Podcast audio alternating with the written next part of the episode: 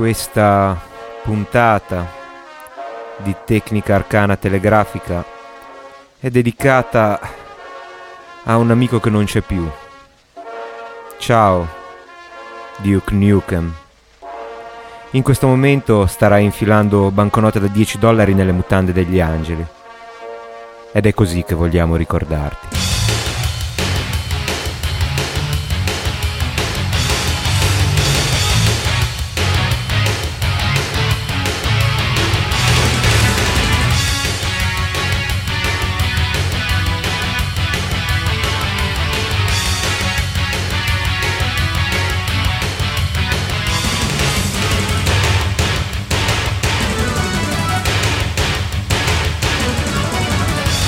Tecnica Arcana Telegrafica puntata numero 39.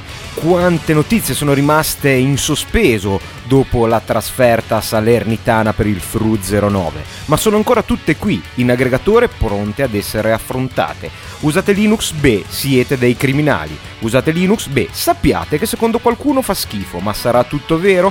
E poi ricordiamo con un requiem l'amico Duke Nukem che si è immolato sull'altare del Vaporware e si è spento dopo una decennale battaglia contro Dio solo sa cosa. Tutto questo e come al solito molto altro di più perché non ho ancora sistemato i miei appunti, quindi non ve lo so dire in anteprima, su Tecnica Arcana. A tra poco.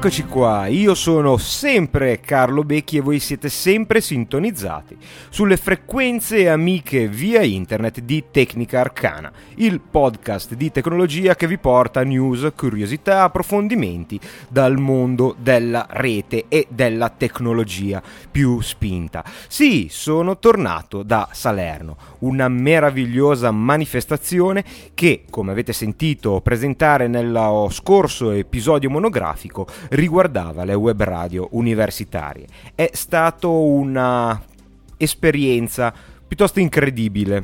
Per prima cosa il campus dell'Università di Salerno è spaventoso. Come ho detto più volte mentre ero giù, non sembra neppure di essere in Italia. È enorme dal punto di vista dell'estensione, pullulante di vita, con infrastrutture in perfetto ordine e perfettamente funzionanti e una popolazione locale e non, in quanto convenuta da tutte le parti d'Italia, assolutamente carica di energia. Anzi, devo essere sincero, mi sono sentito un po' un vecchietto in mezzo a tutti questi giovani così volenterosi e così pronti a trasmettere con entusiasmo dalle frequenze delle rispettive web radio.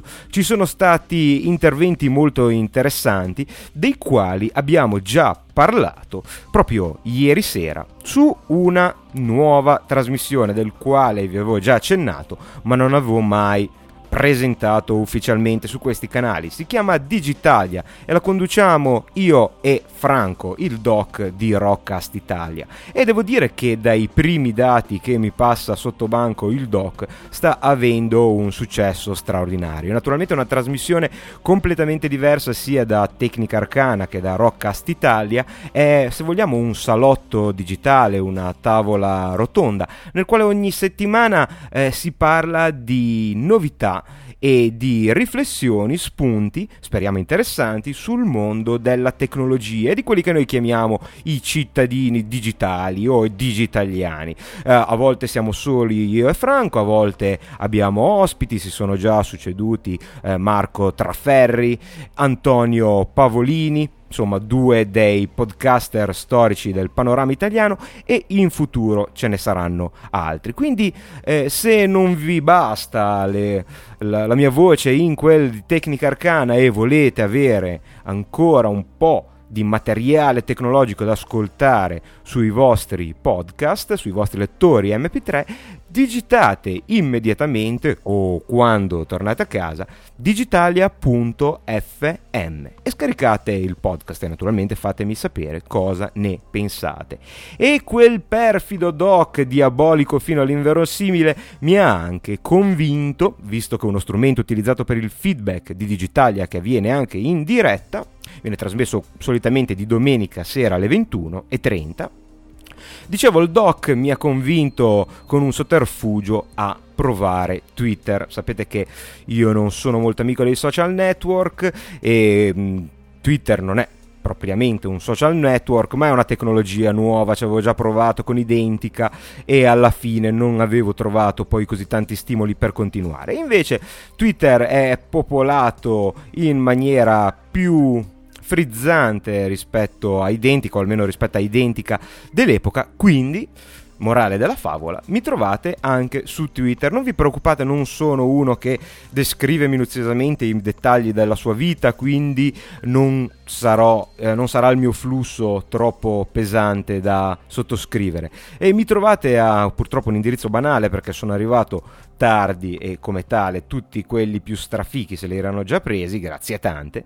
Mi trovate, dicevo, a twitter.com slash Carlo Becchi. Banale, potete trovarlo anche nella pagina dei contatti e ve lo lascio anche nei link di questa trasmissione. E già che parliamo di servizi internet slash social network, vi dico una cosa che mi è venuta in mente. Voi sapete che su eh, Facebook vi è il fan club di tecnica arcana al quale vi siete iscritti veramente numerosi. Ho visto che uno degli iscritti, il eh, buon Gabriele, ha postato, ha eh, messo sullo spazio apposito che vi è sulla pagina dei fan club una foto. È una foto di lui con il suo iPhone, magari doveva postarla in un altro podcast, è un po' confuso. No, naturalmente sto scherzando e questo mi ha dato un'idea. Eh, Facebook propone strumenti che vanno oltre alla semplice appartenenza. Uno si iscrive a una pagina come quella di Tecnica Arcana, in qualche modo, suppongo, per esprimere apprezzamento per il podcast, cosa che naturalmente apprezzo tantissimo e vi ringrazio se l'avete fatto o se vorrete farlo. Ma mi è venuta anche un'idea, molti di voi sono iscritti a Facebook, comunque l'iscrizione è gratuita e se state attenti con i dati che inserite al suo interno, se siete spaventati per la privacy, non è neppure così pericoloso. Allora perché non seguire l'esempio di Gabriele e eh, immettere nella pagina di eh, Tecnica Arcana su Facebook le vostre foto, ma non le vostre foto personali, le foto di progetti, di cose curiose che guardate e vedete in giro per il mondo durante i vostri trasferimenti, tutte naturalmente legate alla tecnologia. So che fra di voi ci sono musicisti di Teremin, costruttori di Teremin, progettisti hardware, persone che amano sperimentare con Arduino o hobbisti elettronici, perché non postate le vostre creazioni, non immettete un flusso di informazioni visive sul canale di Facebook di Tecnica Arcana? Pensate quanti spunti per le trasmissioni future e anche per di discussione fra di noi sul gruppo di, di Facebook potremmo creare in questo modo. Quindi, se ne avete voglia, mettete un po' di foto o aprite un thread di discussione sul uh, fan club di Tecnica Arcana e le cose più interessanti saranno prese in trasmissione. Nel frattempo abbiamo, eh, stiamo studiando anche, parlo al plurale perché coinvolgerò alcuni amici, altre attività sociali da fare attraverso gli strumenti del social network. Mentre invece, ecco, dimenticavo, eh, se avete suggerimenti per nuove puntate, nonostante appunto sia arrivato Twitter, io non sono ancora molto familiare eh, con questo strumento e quindi tendo a dimenticarmi il, eh, le vostre segnalazioni se magari le guardo e sono un po' di fretta. Quindi per segnalazioni di argomenti da trattare sul podcast vi consiglio ancora di eh, utilizzare l'email che è tecnicarcana-gmail.com in modo da essere sicuri che il mio vecchio metodo di mettere la stellina su Gmail eh, funziona almeno fino ad adesso e mi permette di avere traccia dei vostri suggerimenti.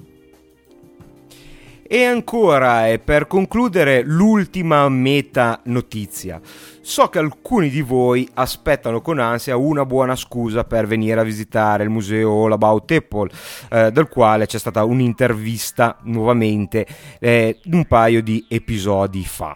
Bene, quest'anno, come tutti gli anni intorno a maggio, cade il compleanno del museo, che eh, quest'anno compie 7 anni.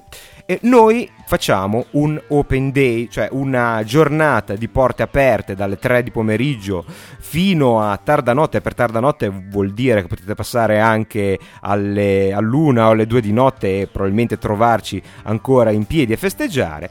E per appunto fornire una scusa a chi magari è un pochettino distante, a chi cerca l'evento per eh, venire a Savona a trovarci e quindi cosa c'è di meglio che approfittarne, magari passarsi una mattinata alla spiaggia e poi il pomeriggio o la sera venire a visitare il museo L'About Apple. Vi dico questo perché mh, solitamente al l'Open Day si tende, si è teso almeno negli anni scorsi, a raccontare la storia del museo, ma non possiamo tutte le volte raccontarvi la storia del museo senza annoiarvi. Allora, quest'anno abbiamo pensato di preparare una serie di conferenze, di interventi che eh, precederanno le visite al museo vero e proprio. E ci sono interventi di tutti i tipi, si parlerà di ebook con eh, l'ebook lab di Genova, interessantissimo perché vi sarà anche il museo degli ebook, degli ebook che è stato presentato al... Eh, al, alla fiera del libro di Torino, quindi un'ottima occasione per vedere gli ebook e toccarli con mano, e poi le nostre presentazioni saranno dedicate al retro computing e al retro gaming. La mia presentazione in modo particolare si chiamerà Defenders of the 80s Crown che dovrebbe far scattare qualche campanello in testa agli ascoltatori, diciamo, più anzianotti e parleremo di tecnologie, di computer, di videogiochi, di console degli anni 80 in una maniera piuttosto originale. Quindi se siete interessati a questi argomenti ricordandovi che i computer al museo non c'è bisogno di farli vedere in fotografia perché sono presenti lì, ricordatevi il 6 giugno a Savona, se avete difficoltà potete contattare me o il museo per raggiungerci, vi veniamo anche a prendere alla, all'uscita dall'autostrada o in stazione se, se non siete centinaia, per passare una giornata diversa all'insegna dei bei tempi andati della eh, informatica domestica, tempi eroici, ormai passati, ma che di certo non abbiamo dimenticato. Detto questo, iniziamo con la trasmissione. In principio era Wolfenstein 3D. Poi venne Doom, poi venne tutta una serie di giochi che cercarono di bissare il successo dei first person shooter della id Software praticamente senza riuscirci ma per lui fu diverso. Sto parlando naturalmente di Duke Nukem 3D. Basato su un motore semi-tridimensionale creato dal giovane e geniale Ken Silverman, Duke Nukem 3D, con i suoi contenuti osceni, la sua scorrettezza politica, la sua violenza e volgarità, fu immediatamente un hit mondiale. Io poi ne ho un ricordo particolare perché il mio primo lavoro retribuito fu basato proprio su Duke Nukem. Pensate che eh, ai tempi vi era una radio locale a Savona che d'estate, come fanno molto spesso le radio qui in Riviera, utilizzano eh, le, le, competenze acquisite con, eh, nel mondo dello spettacolo attraverso eh, appunto la radio per eh, realizzare spettacoli e feste sulla spiaggia. Il geniale patron di questa radio, grande appassionato di tecnologia, si era inventato una cosa decisamente diversa. Invece di proporre le feste con eh, sistemi più tradizionali come il windsurf o il toro meccanico, ci faceva portare a noi ragazzi che bazzicavamo nell'intorno della radio dei computer in rete, erano dei Pentium 100, con proprio come gioco Duke Nukem 3D e allora era una cosa che andava di moda, un casco della realtà virtuale che si chiamava Forte VFX1, lo ricordo benissimo, che sudore d'estate sulla spiaggia con quel casco, con quelle cuffie così pesanti. Il successo fu naturalmente strabiliante perché allora il, la realtà virtuale era la buzzword del momento, sembrava che tutto dovesse diventare realtà virtuale, cosa che sappiamo poi non è arrivata. Ma Duke Nukem era un gioco che ormai conoscevo a memoria perché dovevo insegnare le dovevo insegnare le strategie di gioco e le metodologie di gioco, oltretutto con un sistema che permetteva di muovere la testa e quindi di guardarsi attorno attraverso il casco della rete virtuale e il movimento era dato attraverso una sorta di joystick tridimensionale piuttosto interessante. Quindi potete immaginare il legame che ho con questo violento e sboccato eh, cacciatore di alieni. Dopo Duke Nukem non ci fu più nulla, non eh, ci furono seguiti ufficiali, ci furono delle versioni per console leggermente mh, differenziate, prodotti derivati, ma il seguito di Duke Nukem 3D annunciato con il titolo profetico di Duke Nukem Forever non arrivò mai. All'inizio si pensava che sarebbe stato basato sul motore di Quake 2 ed allora queste speculazioni, anzi allora non era una speculazione, era proprio una licenza, si susseguirono, il motore passò da Quake 2 a Unreal, il motore della Epic che appunto era alla base del gioco Unreal, decisamente più avanzato di quello di Quake 2, vi fu uno scambio del motore della fisica e poi il silenzio, fino a un paio di anni fa, quando apparve un meraviglioso trailer, ne parlammo addirittura in diretta in uno degli episodi natalizi perché mm, mi fu segnalato proprio durante la, la diretta e eh, sembrava veramente straordinario, sembrava che il Duca fosse pronto a partire, ma così non è. Infatti purtroppo il 6 maggio del 2009, a causa di una cronica ormai mancanza di fondi, il, lo, sviluppat- lo sviluppatore sia del gioco originale che del seguito, 3D Realms, ha chiuso i battenti, almeno per quanto riguarda lo sviluppo di Duke Nukem Forever. Da qui le voci si sono susseguite in maniera repentina. C'è addirittura chi crede che sia tutta un'operazione di marketing, che il gioco sia pronto e che si sia creato questo buzz per proprio promuovere il gioco. Questo è dovuto dal fatto che subito dopo l'annuncio della chiusura di 3D Realms per il progetto Duke Nukem Forever siano stati rilasciati su internet da un impiegato che appunto era stato licenziato a seguito della chiusura del dipartimento, artwork e screenshot, quindi eh, modelli, concetti, disegni proprio per il gioco. Purtroppo però queste voci erano infondate, la chiusura è stata confermata da 3D eh, Realms e in seguito addirittura eh, si è aperta una causa legale fra Take Two che doveva distribuire il gioco e il produttore. Che fine farà Duke Nukem? Eh beh, è difficile da dire perché da una parte è un marchio leggendario, ma è leggendario eh, principalmente per il suo status di vaporware, cioè di prodotto più volte annunciato e mai arrivato sugli scaffali. Il suo nome è quasi maledetto nel mondo dei videogiochi ed è difficile pensare o speculare sul reale interesse che almeno il marchio, se non il prodotto in lavorazione, possa avere nel mondo della, eh, dell'intrattenimento digitale.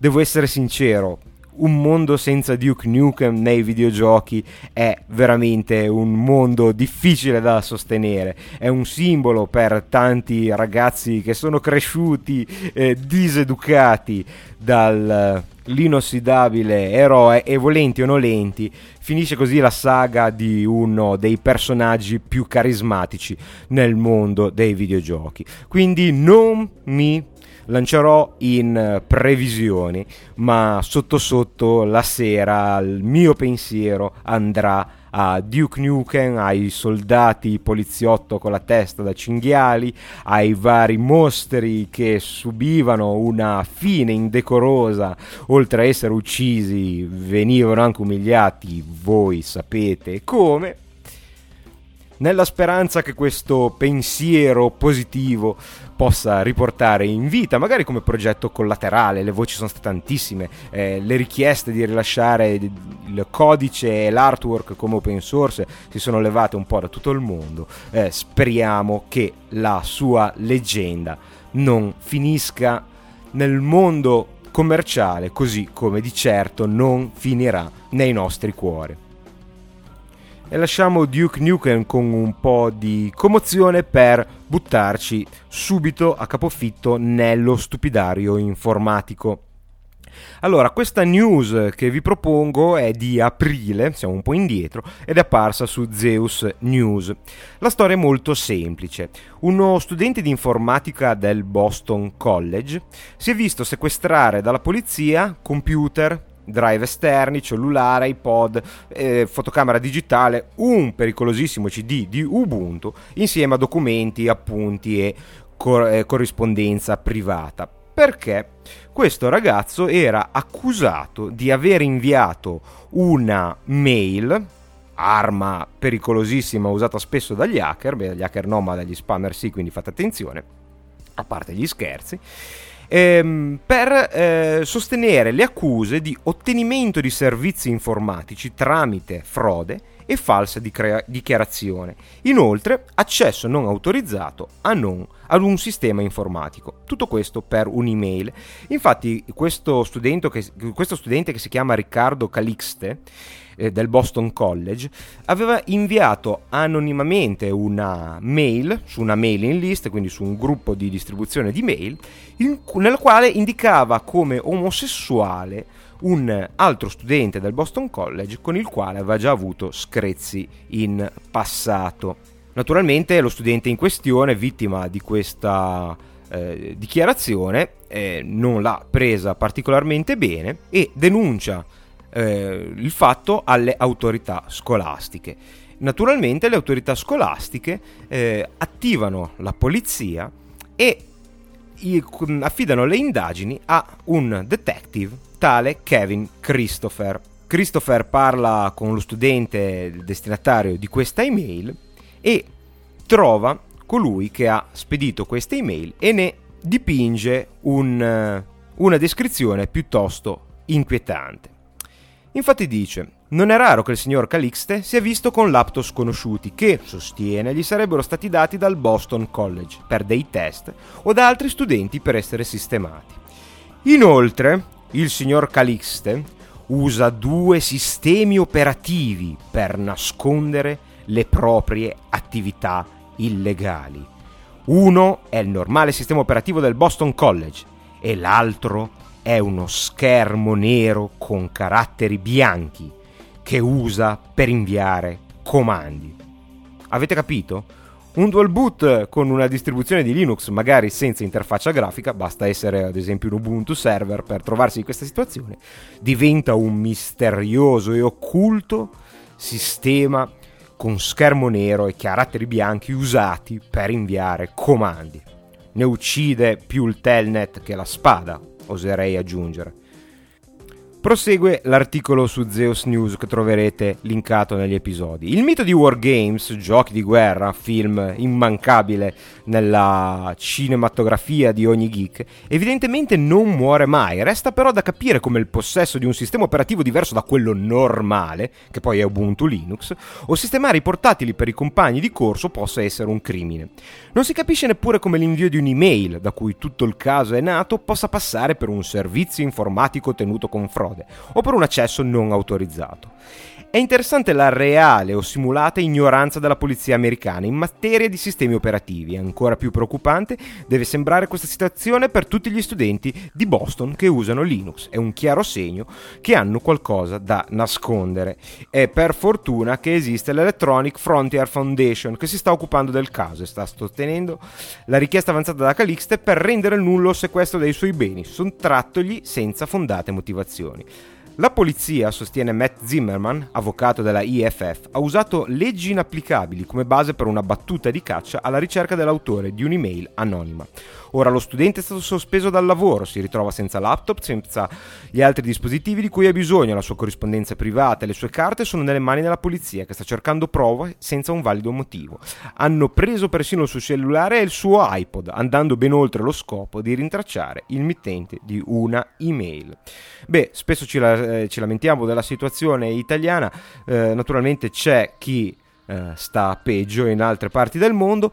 Purtroppo però eh, secondo me in Italia manca una autorità forte come l'Electronic Frontier Foundation che è ricorrente su questo podcast perché si occupa di difendere gratuitamente tutte le vittime di prepotenze digitali, siano queste da parte della polizia, da parte delle major discografiche e sarebbe bello avere un'associazione di pari forza, cioè che possa veramente far tremare i malvagi nemici della libertà digitale anche in Italia o in Europa. Pensate che proprio il fondatore di, dell'Electronic Frontier Foundation, John Gilmore, ha scritto all'All About Apple, al sito dell'All About Apple, per segnalare che il New York Times ha utilizzato, violandone la licenza, alcune foto che il museo aveva concesso alla Wikipedia sotto la licenza GNU, la Free Documentation License.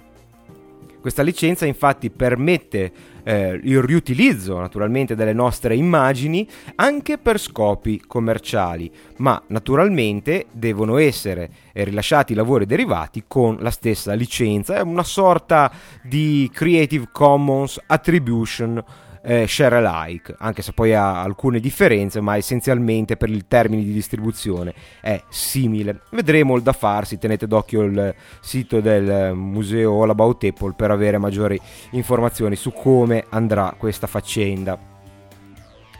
Passiamo oltre. Linux fa schifo.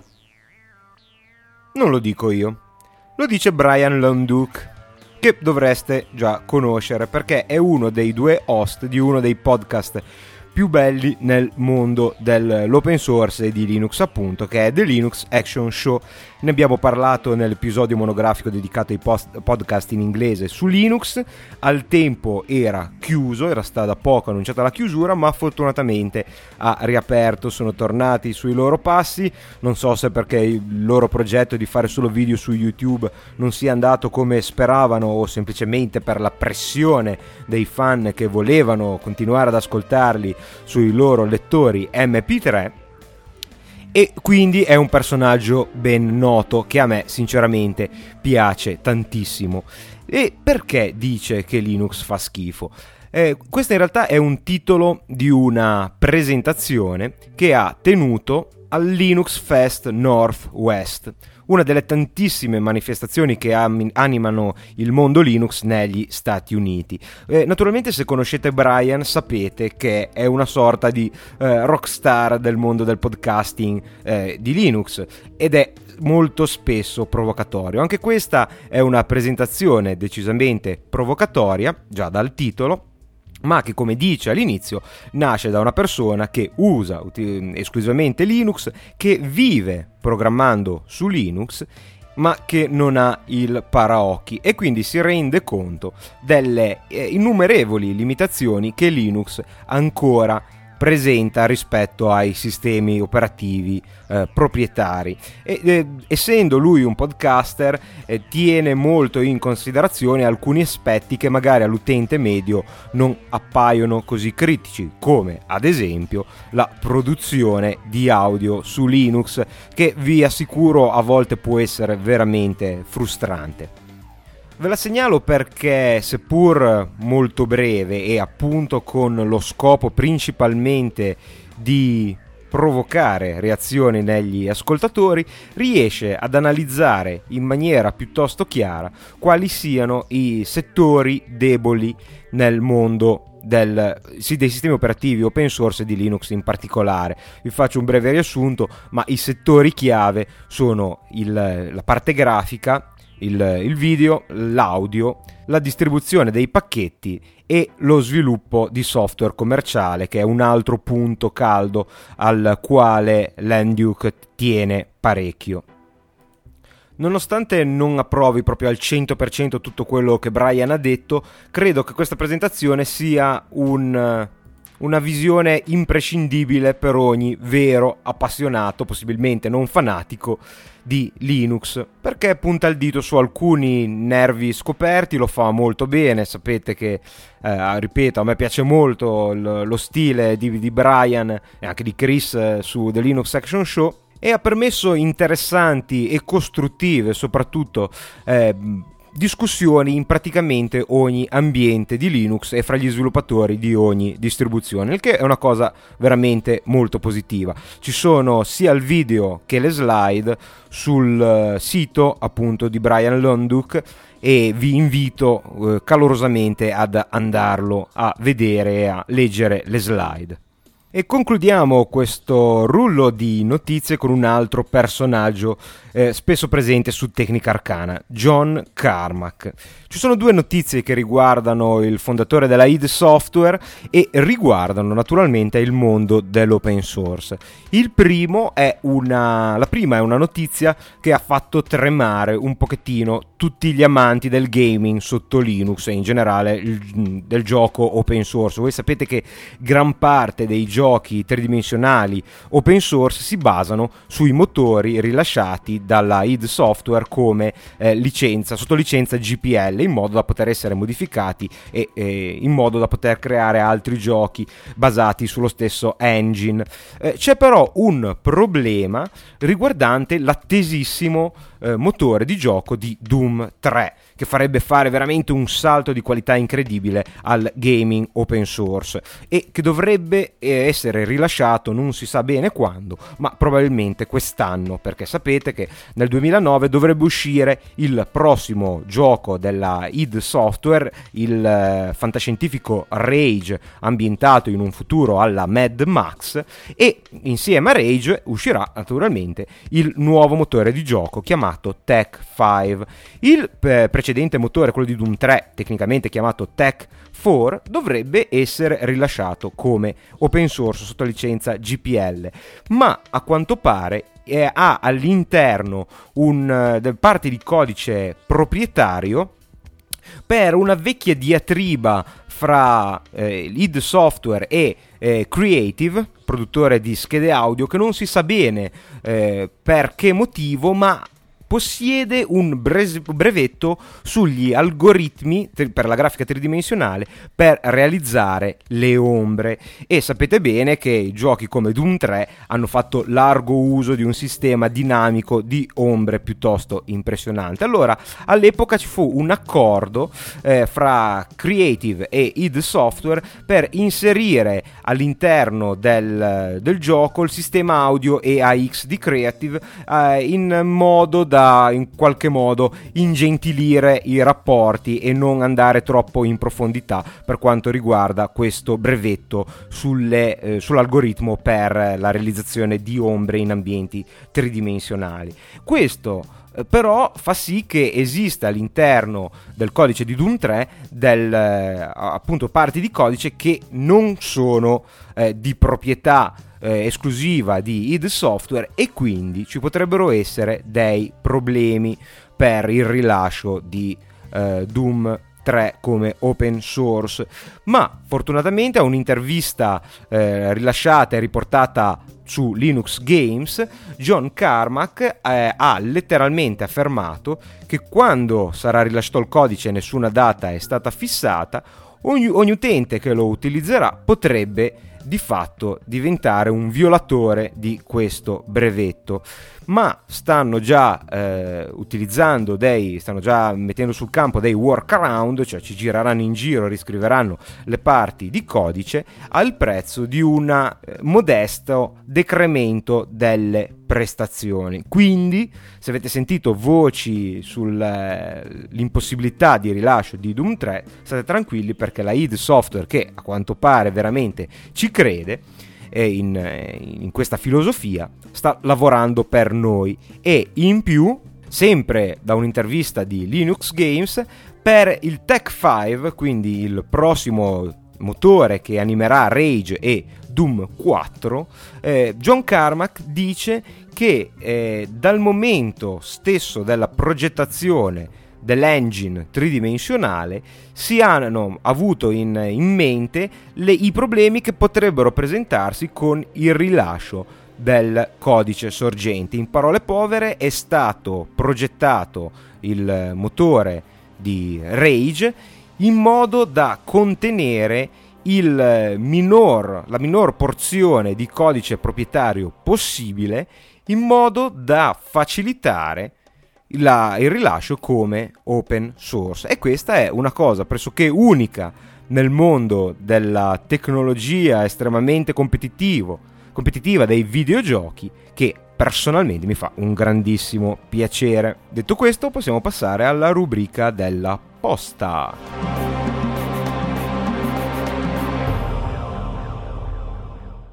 Ok, benvenuti alla rubrica della posta. Vi ricordo che potete mandare i vostri messaggi a tecnicaarcana.gmail.com Se invece avete semplicemente una breve segnalazione, potete farlo, eh, potete inviarmela direttamente o attraverso Facebook oppure ehm, all'indirizzo di Twitter che è twitter.com slash Carlo Becchi, scritto tutto attaccato.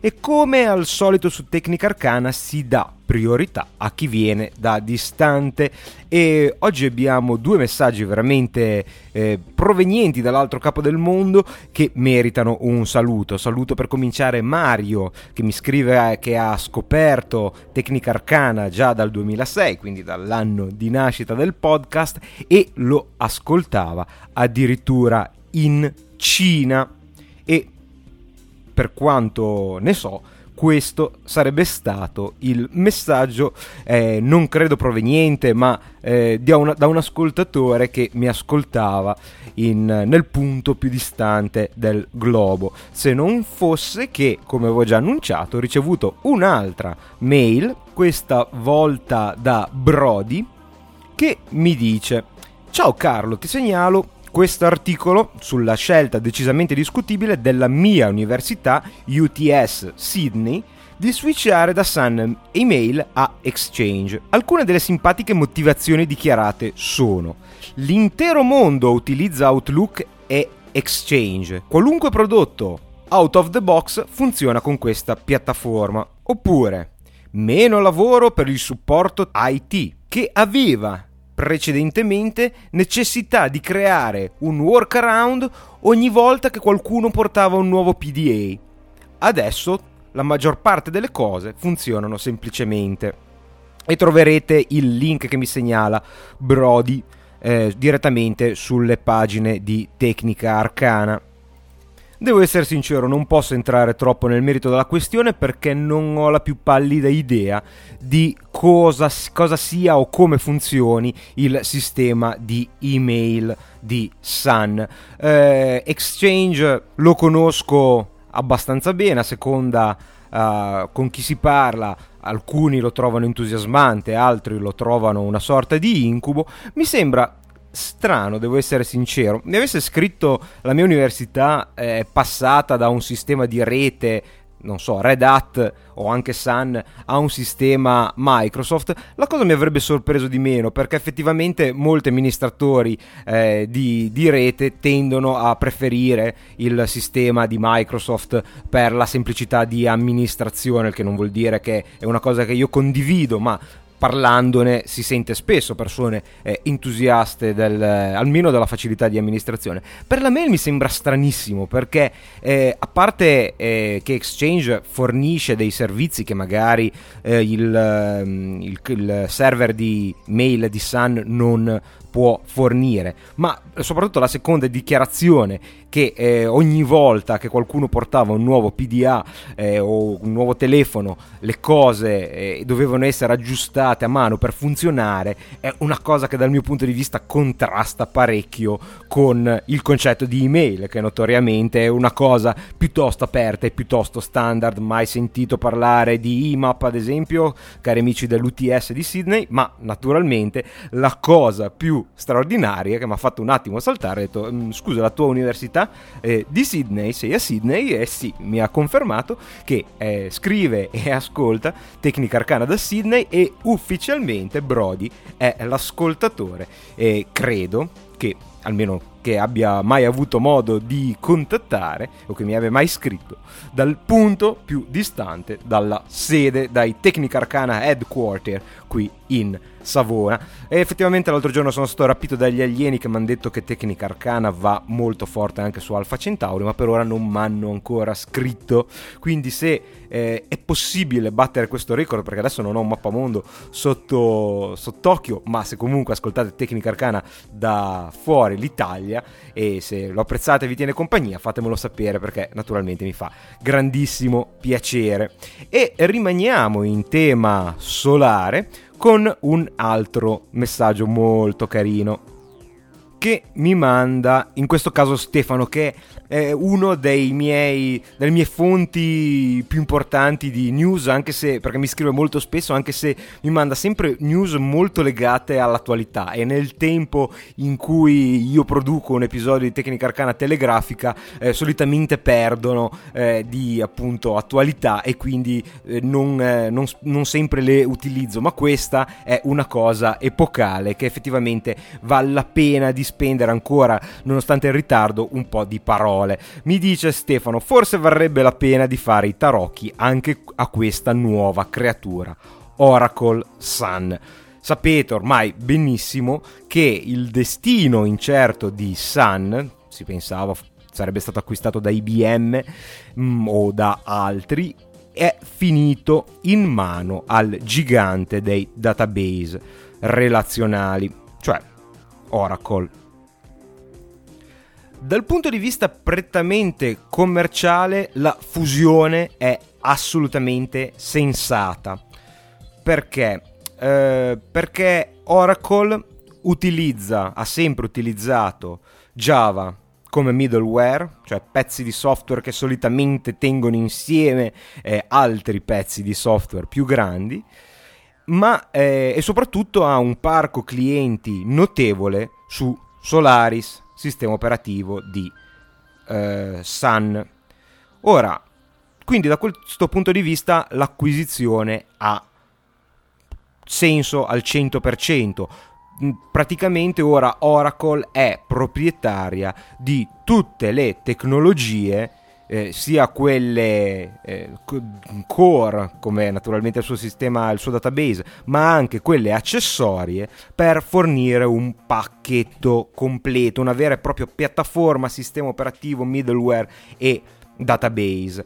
Eh, sappiamo che Oracle era partner, è stata partner per tantissimo tempo di Red Hat, che è stato per molto tempo la piattaforma principale, ancora probabilmente, eh, sulla quale girano il, eh, i database di Oracle, eh, ma eh, con una sorta di sgambetto tentò di mettersi in proprio creando una propria distribuzione basata su Red Hat chiamata, se non ricordo male, Unbreakable Linux, con un nome molto modesto che però credo non abbia mai avuto eh, molto successo. Il mondo dei corporate eh, database mi è un po' estraneo, come probabilmente avete già capito. L'unica cosa che veramente richiederebbe i tarocchi e che al momento però non ho sotto mano, mh, mm, cominciano a spuntare solo nelle, eh, cominciano a, spunta- a spuntare a ottobre diciamo ad Halloween comincia ad arrivare un'atmosfera un po' mistica che a volte raggiunge anche Capodanno come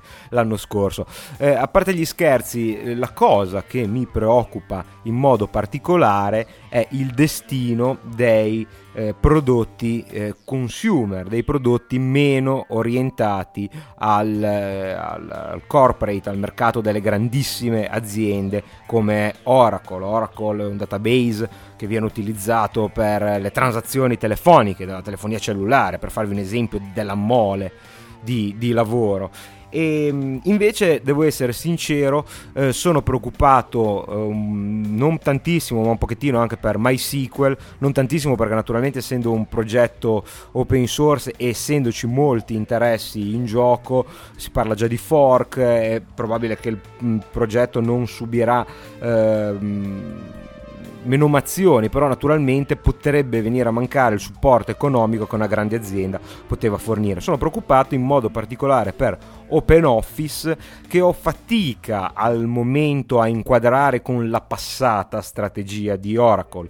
Se non vi fosse un'apertura a un mercato più ampio, alla fornitura di soluzioni aziendali complete, cioè sia il back-end che il front-end e quindi anche eh, l'ufficio con eh, una suite come può essere quella di eh, Sun, OpenOffice, eh, ritengo che questo prodotto potrebbe, eh, potrebbe senza dubbio eh, rischiare. Per adesso non ho letto nulla di ufficiale, ne riparleremo senz'altro perché sapete che OpenOffice è un pezzo di software eh, focale, cruciale nella sia migrazione che nell'uso quotidiano di sistemi operativi open source, ma è utilizzato naturalmente anche su Windows e su Linux, eh, scusate, su Windows e su macOS 10 eh, sarebbe veramente un peccato. È già un progetto che soffre di un certo gigantismo e tende a aggiornarsi piuttosto lentamente. Se mancasse una struttura aziendale alle spalle per foraggiare gli sviluppatori,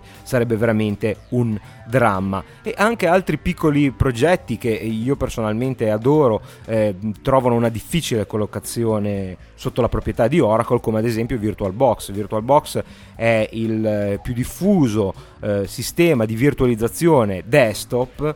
Eh, naturalmente ce ne sono altri per i server, ma per i nostri computer desktop è il, senza dubbio quello open source più diffuso un'alternativa gratuita che funziona veramente molto molto bene e che dal mio punto di vista ha un grande futuro proprio perché contrariamente a OpenOffice la comunità di VirtualBox è sempre stata molto frenetica. Le novità si susseguono e soprattutto è un, eh, un metodo di virtualizzazione che porta innovazioni, cioè che rende frizzante l'intero mercato. Sappiamo che è introdotta per host Linux la, l'accelerazione parziale naturalmente eh, OpenGL, cioè cose che non si vedono ancora eh, con questa frequenza e con questo interesse su prodotti commerciali. Eh, VirtualBox è un altro dei progetti che mi auguro passi indenne da questa fusione importantissima dal punto di vista industriale, un pochettino temibile se volete secondo il mio punto di vista, dal punto di vista invece eh, del lato consumer, del lato desktop. Naturalmente bisogna lasciare a Oracle il beneficio del dubbio, potrebbe invece essere interessati- interessatissima a continuare questi progetti e essendo eh, enorme come azienda a portarli a livelli che sarebbero stati impossibili in casa Sun. Quindi dal momento al momento è difficile fare previsioni. C'è un po' di preoccupazione dal mio punto di vista ma c'è anche la speranza che grazie alla diffusione sempre maggiore di tecnologie open source nel mondo aziendale questo possa essere un inizio. Vedremo, vedremo, vi terrò aggiornati naturalmente. Orbene, abbiamo parlato di retrocomputing, ne parleremo il 6 giugno, mi raccomando, e ho una mail che sapete tenevo da un po' di tempo in serbo per leggerla in maniera eh, integrale perché è molto bella e anche un bellissimo allegato Ve la leggo. Dice, ciao Carlo, ti do del tu se non ti dispiace. Ti volevo fare i complimenti veramente per la chiarezza effettiva del tuo podcast. Credo non sia assolutamente scontata tale chiarezza. Grazie. Mi chiamo Manolo e sono un ragazzo che usa il computer con uno screen reader. Non ti ho ancora scritto sul blog perché sono ancora novello per questo e così mi faceva piacere scriverti e condividere l'evoluzione di questi ultimi dieci anni. Abbiamo tutti fatto passi da gigante. Chiaramente lo sai, ma da profano ti dico che gli screen reader sono una piccola rivoluzione per i ciechi e per tutte quelle applicazioni che sfruttano tale tecnologia. Penso, così su due piedi, agli annunci delle stazioni ferroviarie, eccetera.